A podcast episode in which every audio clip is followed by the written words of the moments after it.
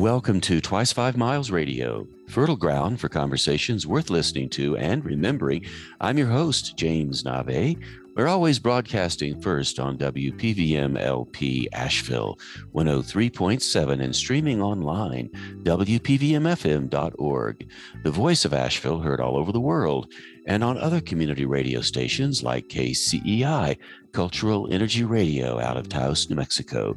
Thank you, Walter Parks, for our theme song. WalterParks.com if you'd like to hear more of Walter's good music. And if you'd like to reach out to me, jamesnave.com. Nave is spelled N A V E, jamesnave.com. I would love to hear from you. Send me a, a story. What, what's up with you and on your side of the fence in your part of the world? And if you would ever like to join me and my collaborative creative partner, Allegra Huston, on Saturday morning and write with us for an hour, we would love to have you. The door is always open. We call our morning session on Saturdays the Imaginative Storm Writing Prompt of the Week gathering. And we do gather at noon, actually, Eastern Time, 10 o'clock Mountain Time, which is where I often am.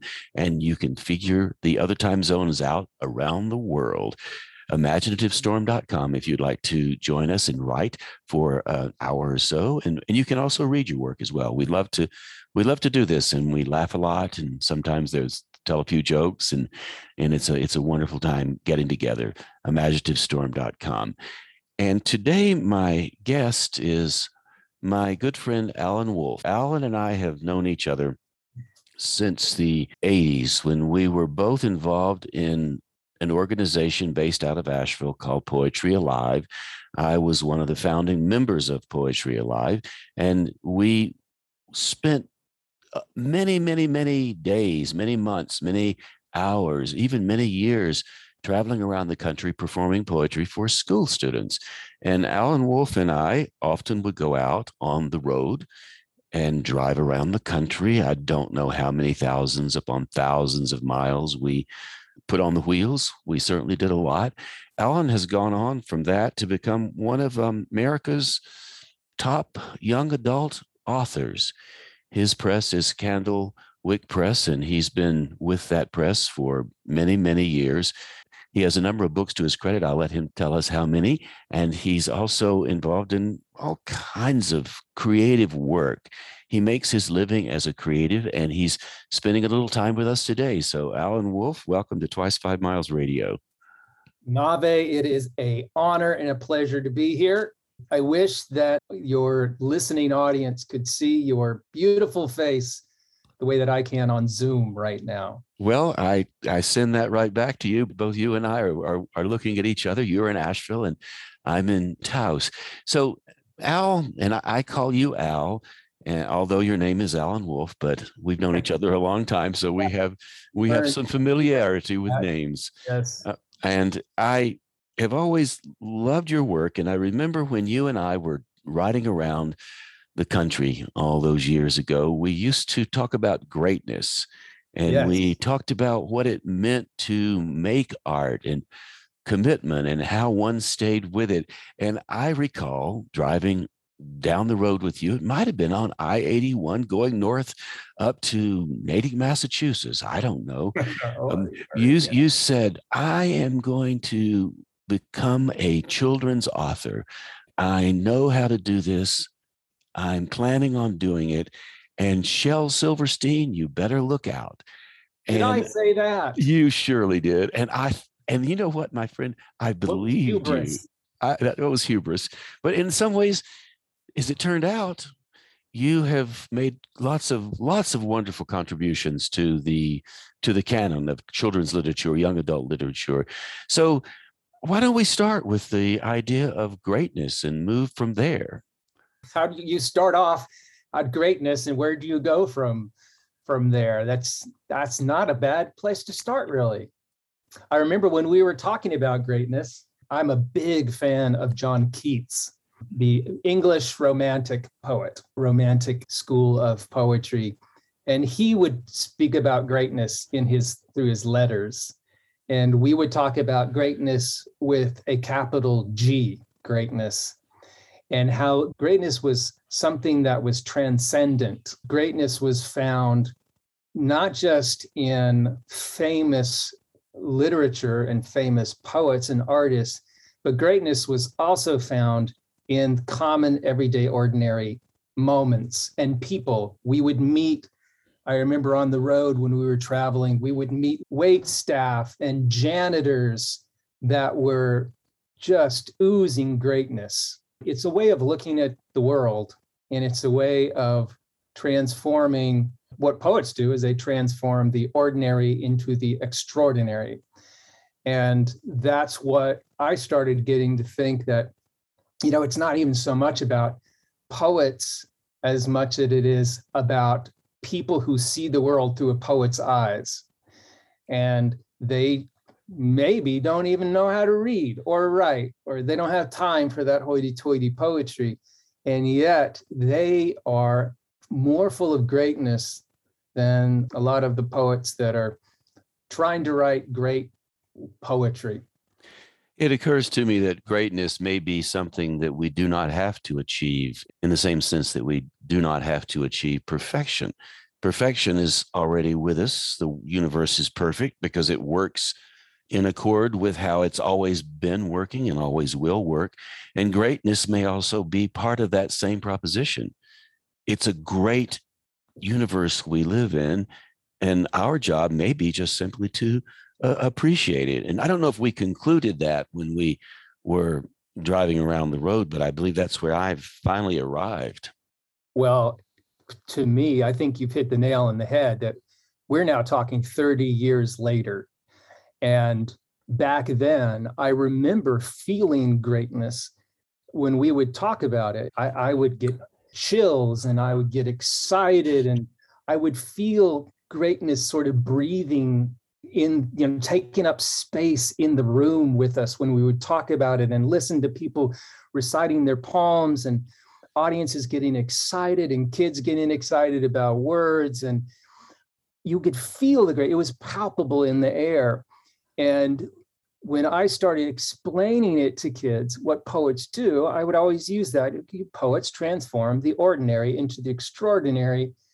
The older I grew, and the you know the more I wrote, and the more I looked at the ordinary things in the world, I realized that this is all a process that we go through, and that the end of the process shows us that the ordinary is already extraordinary. And it is not the poet who breathes the extraordinariness into it. The poet just notices it. And maybe that's the final thing that you learn on your deathbed is that simply to be a poet is to notice. We are part of that greatness. And it is the awareness that we are here. We have done won the lottery this is a freaking miracle that the two of us are talking here on on Zoom. You're in Taos, New Mexico. I'm in Asheville, North Carolina, thousands of miles away. We've known each other for 30 years, and here we are talking to each other about things we've been doing and thinking. And we are not rocks. I mean, we are we're made of molecules. We're made of the stuff that was already here on the planet. There's nothing alien about it.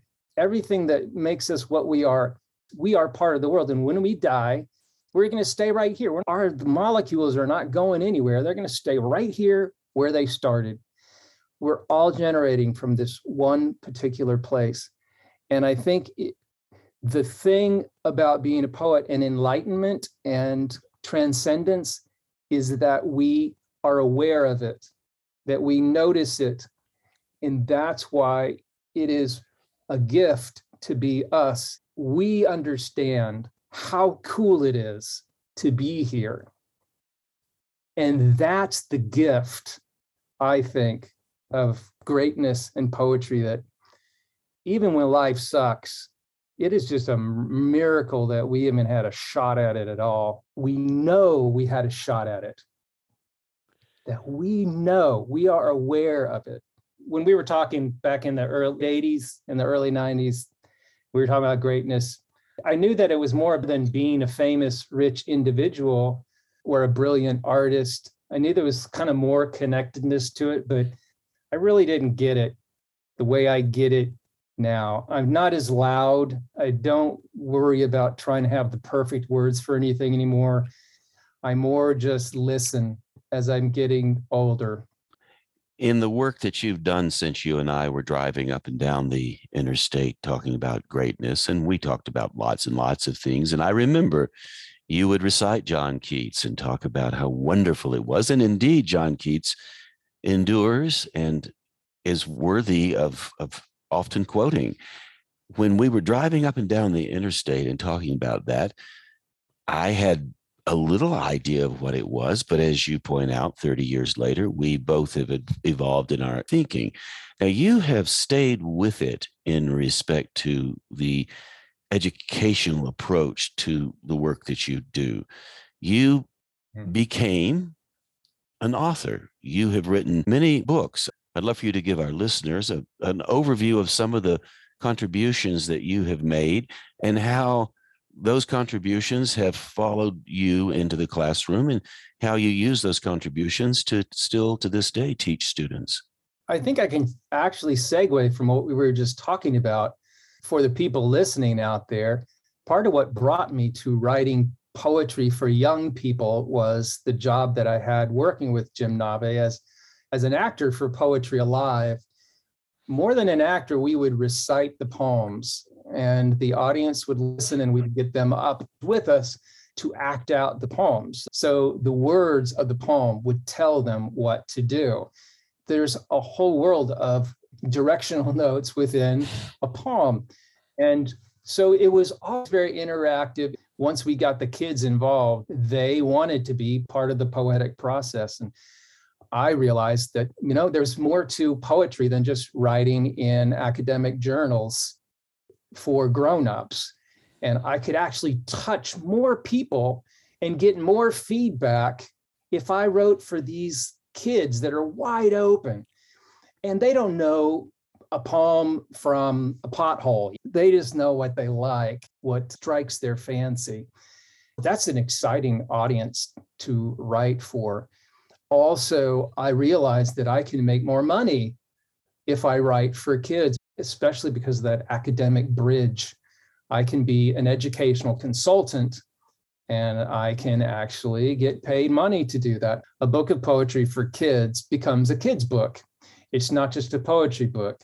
And poetry just does not sell that well. I'm sorry, people out there in radio land. That's how it is for most of us. I was always interested in the world and the ordinary things for example, science, anatomy, what do you call the different parts of your body? And because, you know, I had to work six or seven days a week, I just took one day off and I went to the library. I chose a book that I could write in such a way that the process would dovetail with the rest of my work day, my work week. Poetry was perfect for that. And and a collection of poems about anatomy was perfect for that because each day I could take one body part and I could research it. This was before the internet. I could research it with the encyclopedias and I could write a poem about it. And all of the facts were right there. And the fiction was born from the facts, the poetry, the characters, everything about it the atmosphere of the poem, the rhyme scheme of the poem, the feel of the poem, the characters that emerged from it all emerged from these scientific facts. That really turned me on because there it was. I could do my research, I could explore the ordinary world, and I could blow it up and make it extraordinary. I thought I was making it extraordinary, but now I realize I was just taking a magnifying glass and looking at it and showing how extraordinary it already was. And that was my first book was a collection of anatomy poems called the blood hungry spleen. And because uh, through my work with poetry alive i already knew so many artists and poets and publishers it was very easy for me to send my work to a friend of mine paul fleischman He was a Newbery winner back in 91 or 92. And he just sent that manuscript on to an editor friend of his. And one thing led to another. And that's how I ended up getting published. It was really that marriage of science and poetry for me. It- that was my door. And I thought, this is all I want to do is write books of poems, collections that are thematically linked by the world of science. I figured that's my niche. That's what I want to do. Thing as one thing leads to another, you realize, oh, there's more than science. There's history too. There's things that happen in in history, and I can use poetry in order to show how those that ordinary things that were actually extraordinary in history.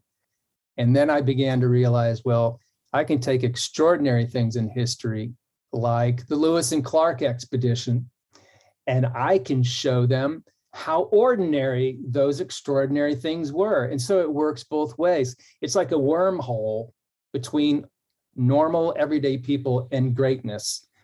And that wormhole goes both ways. Poet can also take something like the Titanic sinking, which is an extraordinary thing, and show ordinary people just how connected they are to it. So this was a beginning of me writing novels in verse. So they were written with line breaks, persona poems, characters. And I would become through my poems the different characters.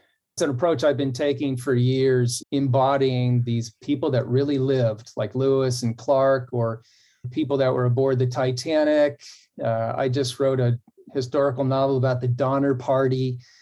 So I was able to become a pioneer in the 1840s, things like that, where I crawl into those extraordinary characters, the extraordinary circumstances, but I can show an ordinary person how connected they are to it. I've written poems, collections of poems for kids about space.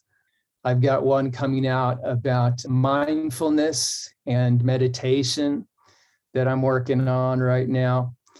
I've started writing picture books because a lot of times my longer poems will have a narrative thread. And so they'll make for a good picture book. So each book has led me to some other genre in children's literature to the point where I now I'm writing uh, picture books, I'm writing collections of poems for kids, I'm writing novels in verse, and I'm presently working on a graphic novel where I'm taking a story, a prose story, a historical, this is a factual story about a lake that disappears in southern Louisiana.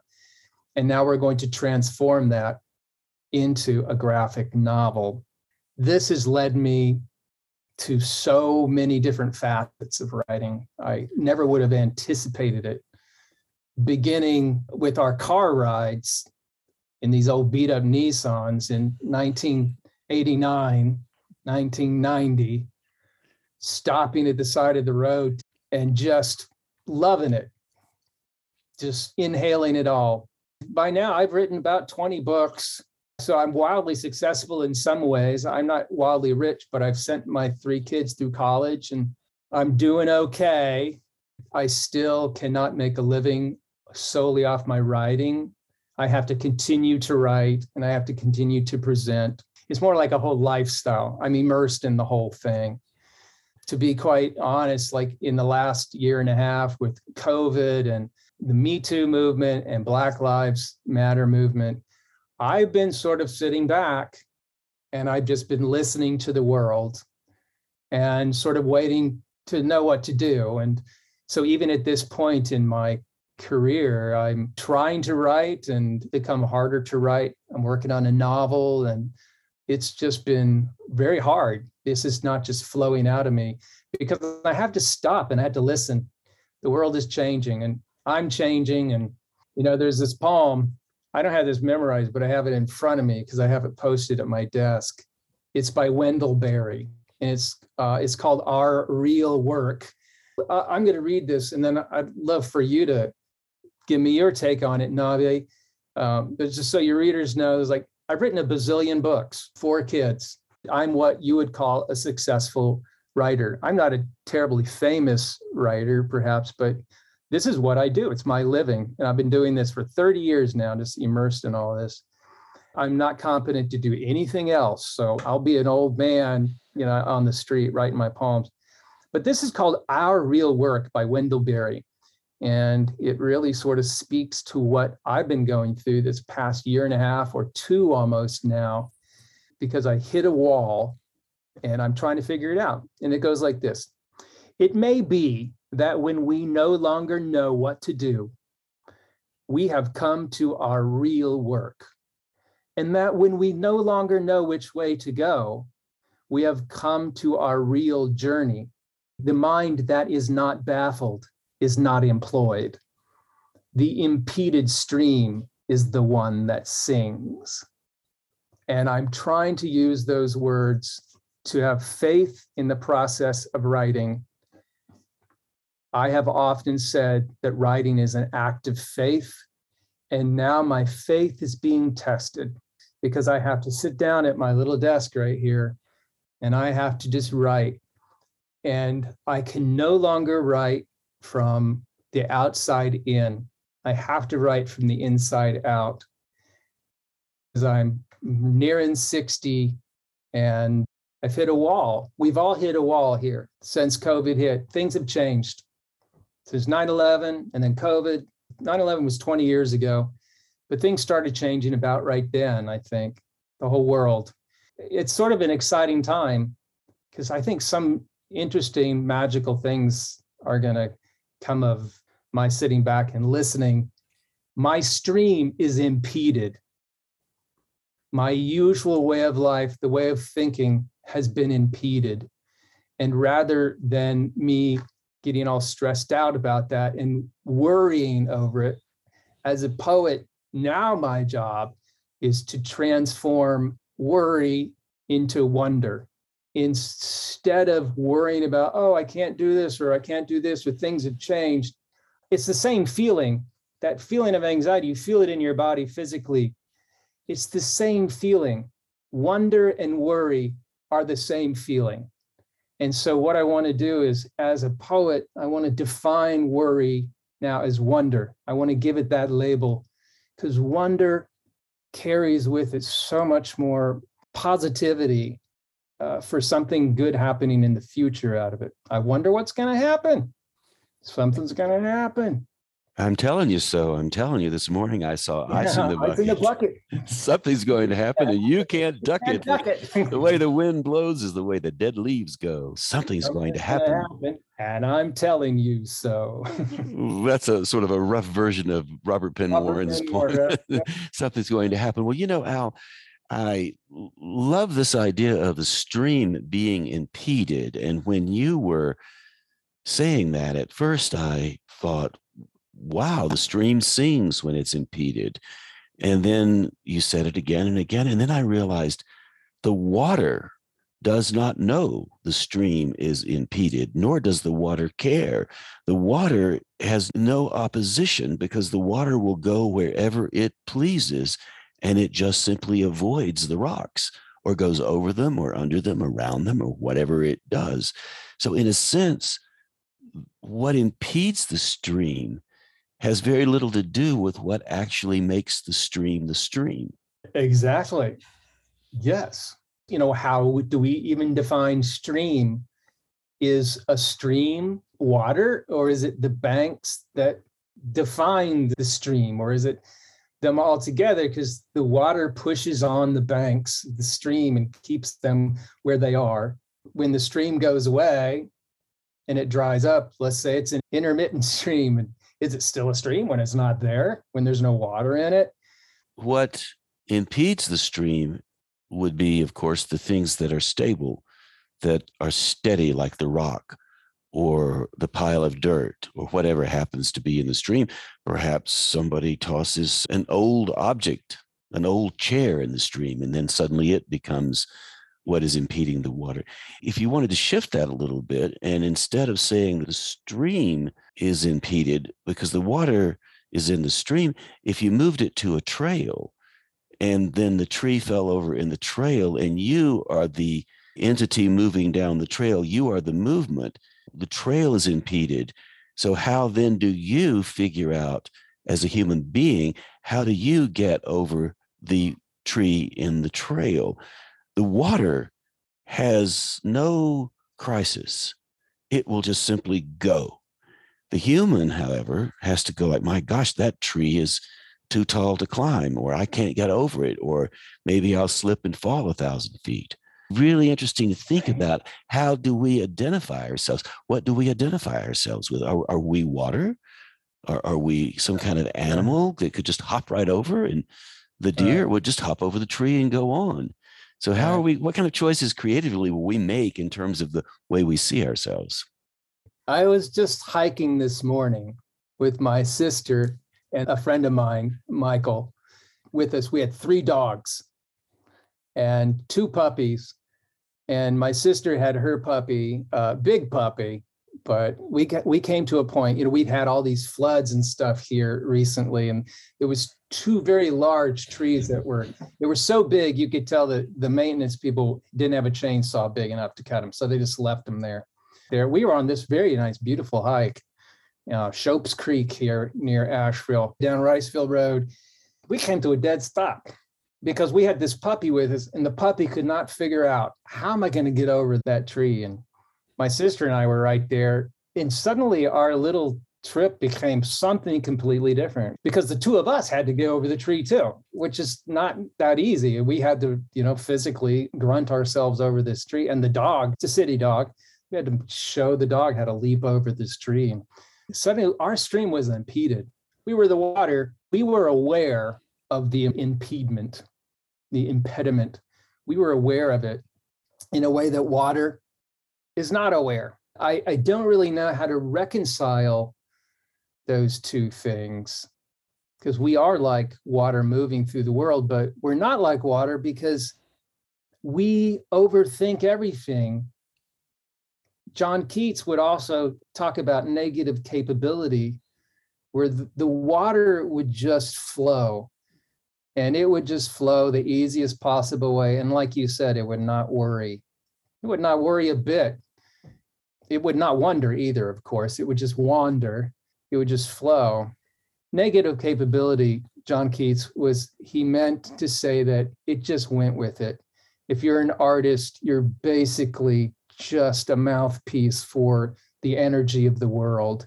You don't think about, well, is this going to look good? Does this rhyme? Am I going to make be famous with this? You just let it flow. And that's what we all want to get to that point. That's what water does. But I do wonder to get to that point if we have to no longer be human with a consciousness that will evaluate what's happening. I don't know the answer to that question. I can say for myself, as a person that's been doing the creative work as long as you have, you and I have a very different approach to it. I'm not a professional writer, although I write all the time and I use it in my life, my work, in my poetry, in these radio shows. I am quite factuated with language and the way words emerge from us, a bit like the stream flowing down to the sea. And I, have come to trust it's going to be okay. I, I will flow how I need to flow. And I've really stopped questioning if my stream is impeded or not. I figure, well, there's a rock. I'll go sit on it for a while. Maybe I don't have to do anything. Maybe it's time to relax. Maybe it's time to stop. Maybe that's just because I've had so many years of experience doing this, I, I, know something's going to happen tomorrow. Back to the Robert Penn Warren poem, something's going to happen. I tell you, I know. I tell you this morning, I saw ice in the bucket. Something's going to happen, and you can't duck it. And that's quite true. So I don't have as much angst around it as I once did because I have a lot of evidence on my desk that something will happen and the thing that I know that I think is the most important thing for me, it will happen if I choose to show up and wait for it to happen. And you said to listen. listen for it come, listen for the rustling of the leaves somewhere in my imagination, and then go from there. And then do it again tomorrow and the next day and the next day. And I suspect it has little to do with age, except maybe experience, knowing that all one has to do is wait for the rustling of the leaves and then respond to that simplicity. To me, that's the key that helps me keep moving in my creative life. And I've witnessed you over the years. And what I see outside looking in, you do the same thing. You say you're a little blocked right now. I believe you, but I also suspect that after we get through talking and you go make a tea or a coffee, you know, and noon comes or, you know, three o'clock in the afternoon comes, Allan Wolf won't be blocked anymore. He'll be out doing something and then you'll come back. Yeah. Yeah, exactly. So it's, it's going to keep flowing which brings me around to i know you do a lot of performance work for student with students and you we, and you and i did that a lot we taught the students how to to do scripted poems like i'm nobody who are you Are you nobody too? then there's a pair of us Shh, don't tell. They'd banish us, you know. how dreary to be somebody How public. like, Like a a frog. frog to tell one's name The live long day. to an admiring bog. that was Emily Dickinson's I know I'm nobody. So when Al and I were traveling, we would do all these little performance pieces and we would script them and do little and it's easy to do once you know the piece. You can just toss it back and forth. And you know, even if it sounds goofy, it's okay. The the first graders love goofiness. So we did a lot of goofiness back in the day. But you have some pieces now that you're working on, and you invited me to help you read one or two. So I would love to take you up on that and and see what happens. I'm going to screen share with you uh, this poem. It's called Shooting Stars. It's from a collection of poems called The Day the Universe Exploded My Head Poems to take you into space and back again. We're going to do two voices. The listeners will hear us being the shooting stars. And they'll also learn some things because I want to share my research through my poems so that it's not uh, overly pedantic, but that it actually has some facts. And what they'll realize is that shooting stars are not stars at all. Shooting stars are a phenomenon that's created by debris that is in space already. And the planet Earth, which is traveling around the sun, travels through this debris that's floating in space because comets, which are made up of ice and rock and sand, they come towards the sun. They begin to melt. And so they melt and they leave a debris trail behind them, the matter that's left over, the rocks and the sand. And so it sits there in space, waiting for the planet Earth to run right through it. And that's why we know exactly in every August that the Perseid meteor showers are going to happen because that's the time of year that the Earth travels through that area of space. Most people don't know that. They think it's a star that's falling from the sky. In truth, it's just a piece of dust skipping across the atmosphere. That piece of dust was left there thousands and thousands and thousands of years ago by some object that came through at some point.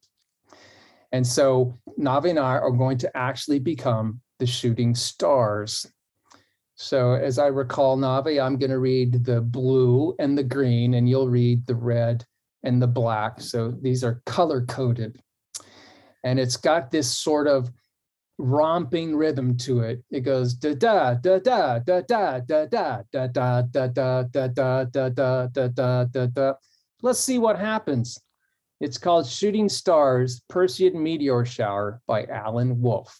Here we go. We're here. We're there. We're there. We're here.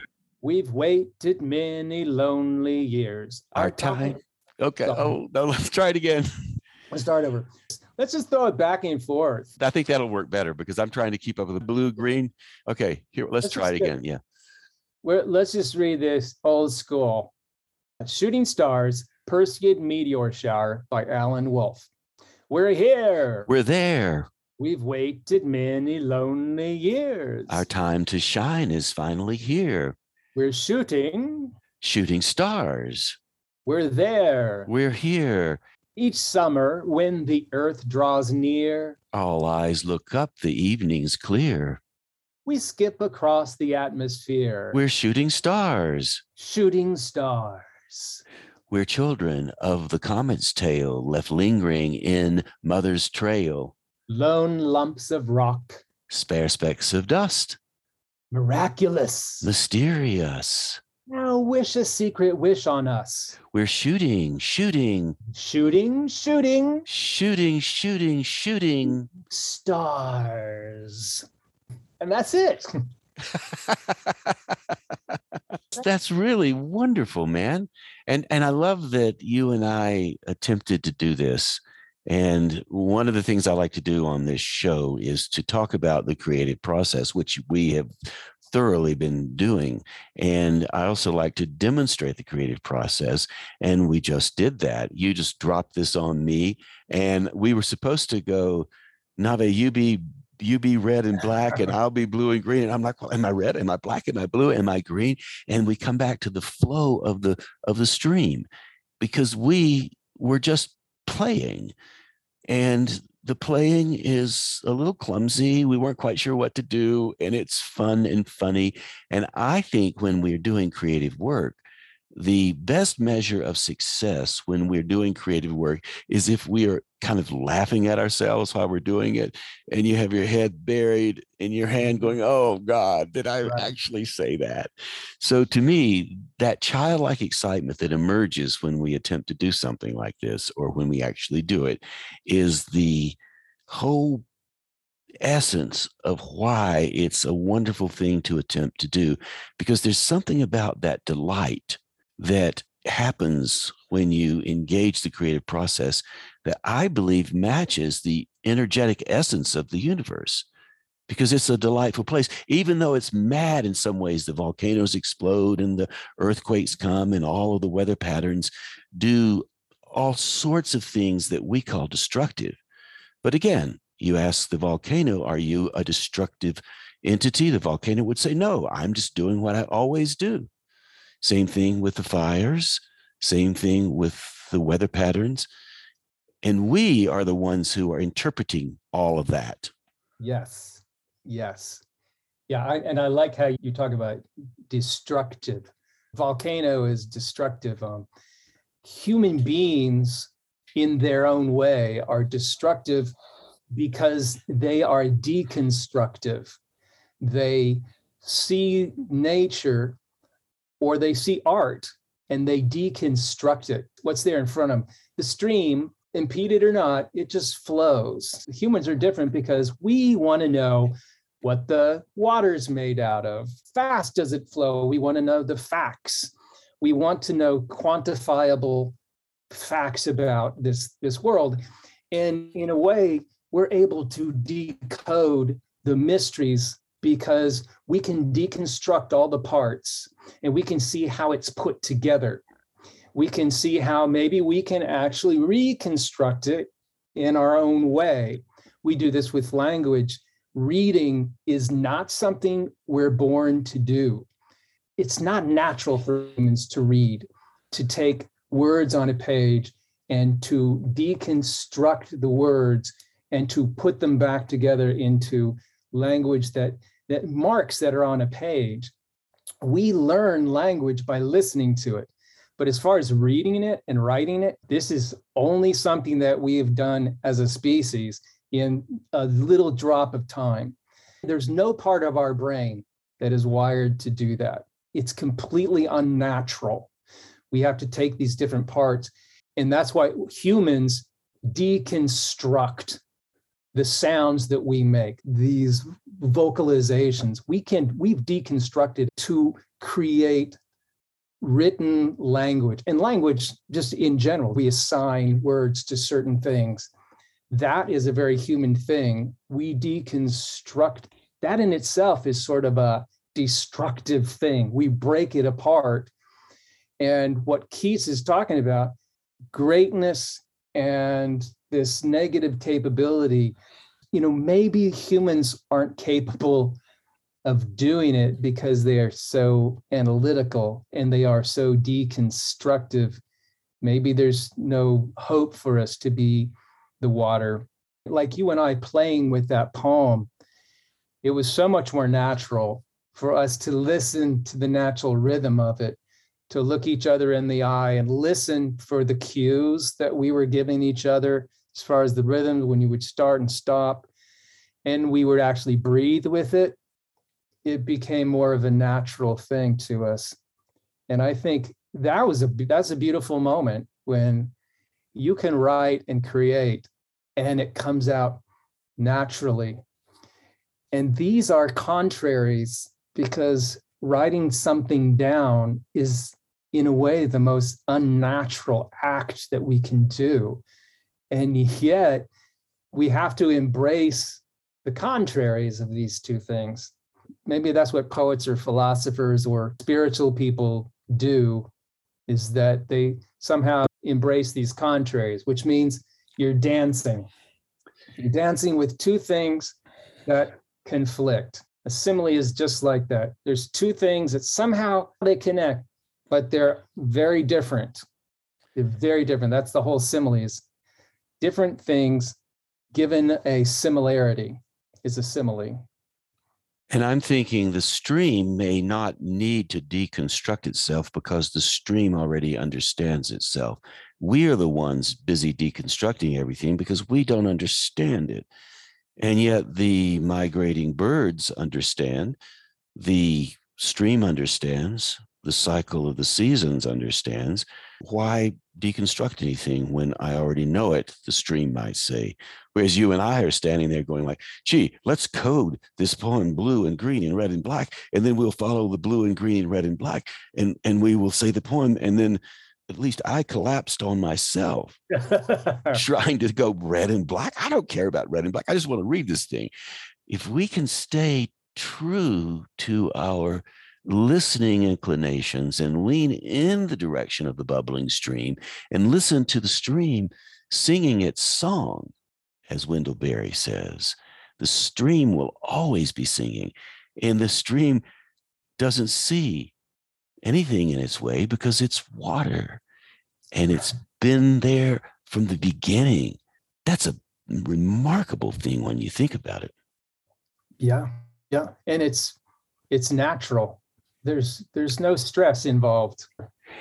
And we have a little bit of time before the top of the hour, maybe as we move in that direction. I do also want to acknowledge for, for those of you listening that Allan and Ginger West, his wife, and Lee Lancaster and I were involved in the early days in Asheville, creating the Poetry Slam movement there. And the Poetry Slam is as much about flow as all the stuff that we're talking about. And when we started that proposition back in the days we were talking about greatness, we didn't understand greatness the way we understand it now. And yet in Asheville, during those early days in the 1990s, we experienced an, an emergence of things like streams flowing through. And so I just wanted to say thank you publicly for taking the leadership role in that time in Asheville in those early days and I say that here because I've talked about it a lot with a lot of the poets. And so it's good just to have you on. And it's good to hear you talk about the work that you're doing because so much of what we did in those early days, including the readings at the Green Door in Asheville on Carolina Lane, you reading your work there, me reading mine, that set the stage for our careers, our lives as poets, explorers, people who just love being in the world. So I just want to say thanks for for that. It was my pleasure and I think maybe my calling. One thing leads to another and you find yourself in a situation. Yeah, I was in a situation because I made certain choices through literature and spoken word and poetry and performance and putting on presentations and working in venues and putting on shows, all of that, theater and literature combined So I've had that interest. And so that kind of led me to be hanging out in that milieu or that society of people. But I think that's how it works is like the water, it's sometimes a matter of avoiding the things that you don't want to do, gravitating towards the things you do want to do, because we don't really know what it is we want to do until we get there. Writers write their way towards what they need to, to write. And I know in those moments back at the green door, when we were all introduced to the concept of performing and storytelling, combined those things with poetry. And that's a big deal because we weren't just telling stories, we were writing poems and memorizing them and reciting them. And there's an immediacy from the heart to the audience. So there was an audience and there was a recitation. We had written things down and we had memorized it. So we'd spent time with those words, almost like being in church. And to me, the green door was church and none of us really knew that that was going to happen. I felt more like a deacon pastor of a church. And we all got up and we did our altar call and we all preached our, our own gospel. It was that atmosphere and making it into that drama.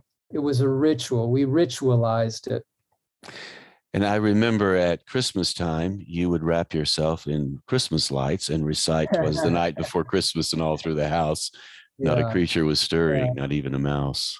You know, for for me, always thinking in terms of humor, I, I understand that people need a little bit of aha along with their ha ha in order to feel like you've really been moved, you can't just laugh. Laughter makes life bearable, but the sadness makes it rich. For me, to get up as the deacon preacher going from one part of the service to the next, rather than somebody who's giving a sermon up there necessarily, putting humor into it, it had to be entertaining because I was not proselytizing to tell somebody that they had to think a certain way. They just had to think. My job was to make people feel comfortable.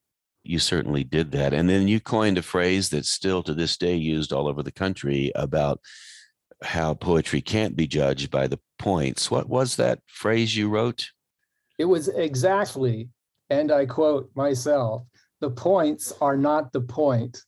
The point is poetry the points are not the point. The point is poetry. And right. people still to this day, I hear people use that phrase. That's stuck. It's been around the poetry slam for all these years. Al, as we close, tell people how they can find out more about your work and how they can reach you. Well, I would love to hear from anybody out there. I'm just at allanwolf.com, and that's A L L A N W O L F. It's Allan like Edgar Allan Poe and Wolf like the animal. AllanWolf.com. And that's the easiest way to reach me. Or you can Google me. I discovered two weeks ago, I am actually on Wikipedia now. Somebody has actually written an Allan Wolf entry on Wikipedia. So I figure I've really made it now. Well, you know, I discovered you have to have all kinds of public references that are unrelated to you personally before you can get on Wikipedia. Appearances, books, things that people talk about yeah. in the in the culture. So you can't go on Wikipedia and just write about what you've done because you've done it. It has to be broader right. than that. So yes, congratulations. Yeah. You now have made it. So Al, thanks ever so much for being with with us on Twice Five Miles Radio. I do appreciate it. You're welcome, Navi, and I I appreciate the opportunity to talk to you as a friend, and also to talk to people that I don't even know out there. Well, I appreciate it too, and I I'll, maybe we'll do it again sometime soon. I would love that. I'll, I'll look forward to that. Maybe we'll figure out even more things by then. I will plan on it. And there you go, my friends. A conversation with Allan Wolf. And since we have a few minutes before the top of the hour, I thought I would take this time to talk a bit about Allan's approach to generating novels in verse. And what I would like to lift up is how Allan has great mastery around what writers call the geography of the page. In Allan's book about the sinking of the Titanic, titled The Watch That Ends the Night, he creates poetic forms for each character in the book which has 466 pages. Most poetry books you read have 100 pages at most. Since Allan is writing a novel using verse form, he's experimenting with poetry in many different ways than what you would read if you read a traditional poetry book. And one of the things he does regarding geography on the page, he uses different forms of poetry to illustrate each character. Some of the characters would be, say, for example, the shipbuilder, Thomas Andrews, or the millionaire, John Jacob Astor. Some of Allan's characters are made up characters, and others, like John Jacob Astor, were on the boat and went down with the boat. Allan also includes a rat as a character, plus he offers the iceberg as a character, and both the rat and the iceberg have speaking parts. Actually, more than speaking parts, they're narrators. They tell us the story from their point of view. So not only does he have the posh millionaire riding in first class, he has the rat running around amongst the food stuff in the hull, and he has the iceberg floating on the sea. So the book opens with the first speaker, the ship rat. Because the rat is looking for food and the rat is hungry, the page that opens the novel is rather sparse, a bit like the scraps of food a rat might find in a well organized pantry or in the ship's hull. When you look at the opening page, all you see is a lot of white space, save for six small lines the rat speaks. The rat says, Follow the food, follow the rats, shuttle, shuttle, follow the rats, shuttle, shuttle, follow the food. And from the first page on, the rat makes its appearance throughout the ship, trying to find food, also narrating what it sees. The iceberg, of course, is not on the ship, as we all know. The iceberg is floating in the sea. And Allan gives the iceberg a voice as well. And why wouldn't Allan give the iceberg a voice, since it, after all, was the reason why the Titanic sank? So, three pages later, after Bruce Ismay, the businessman, speaks, E.J. Smith, the captain, speaks, and Thomas Andrews, the shipbuilder, speaks, the iceberg speaks. I am the ice. I see tides ebb and flow. I've watched civilizations come and go, give birth, destroy, restore, be gone, begin. The iceberg's geography on the page is blank verse and it covers the entire page. So the iceberg begins with a fairly long speech, and then we move on throughout the novel. Now, when you read this book, you'll notice that each time the iceberg speaks, the lines get shorter and shorter. The geography of the page tells us that the iceberg may well be melting, not very fast, yet losing a little ice every time it speaks. And of course, we all know the Titanic hit the iceberg and sank. The way Allan demonstrates that in his book, when the shipbuilder who is on the boat realizes the boat is sinking and yet he's trying to do what he can to save it, the lines the shipbuilder speaks start to tilt like a sinking boat. The shipbuilder speaks, imagine the tilting lines. I'm not ready. Too many details, too many little matters left to fix. Helen, Elizabeth, the tilt of the floor must fix. The broken glass, I'll call the staff. The passengers are not comfortable. The leather chairs are tipping. Fix it, fix it. Everything is falling. The bees have nowhere to go. And of course, the Titanic does go down, and many are lost. And as the novel continues, Allan plays around with the many geographic opportunities he has on the page to illustrate to us, the readers, the emotional aspects of the tragedy. And as the story continues to unfold, the iceberg continues to speak, and so does the rat.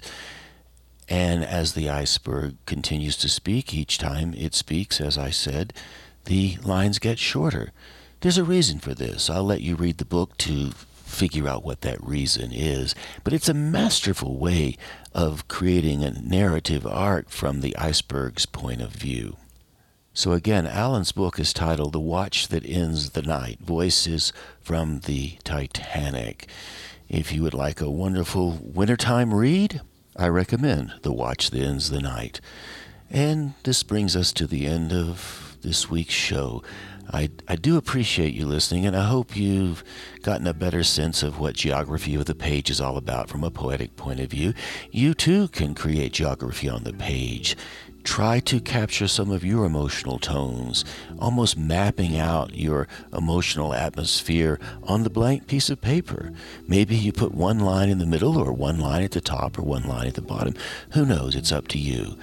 But for now, I'll say thank you ever so much for tuning in and listening to Twice Five Miles Radio, fertile ground for conversations worth listening to and remembering. I'm your host, James Nave, always broadcasting first on WPVMLP Asheville 103.7.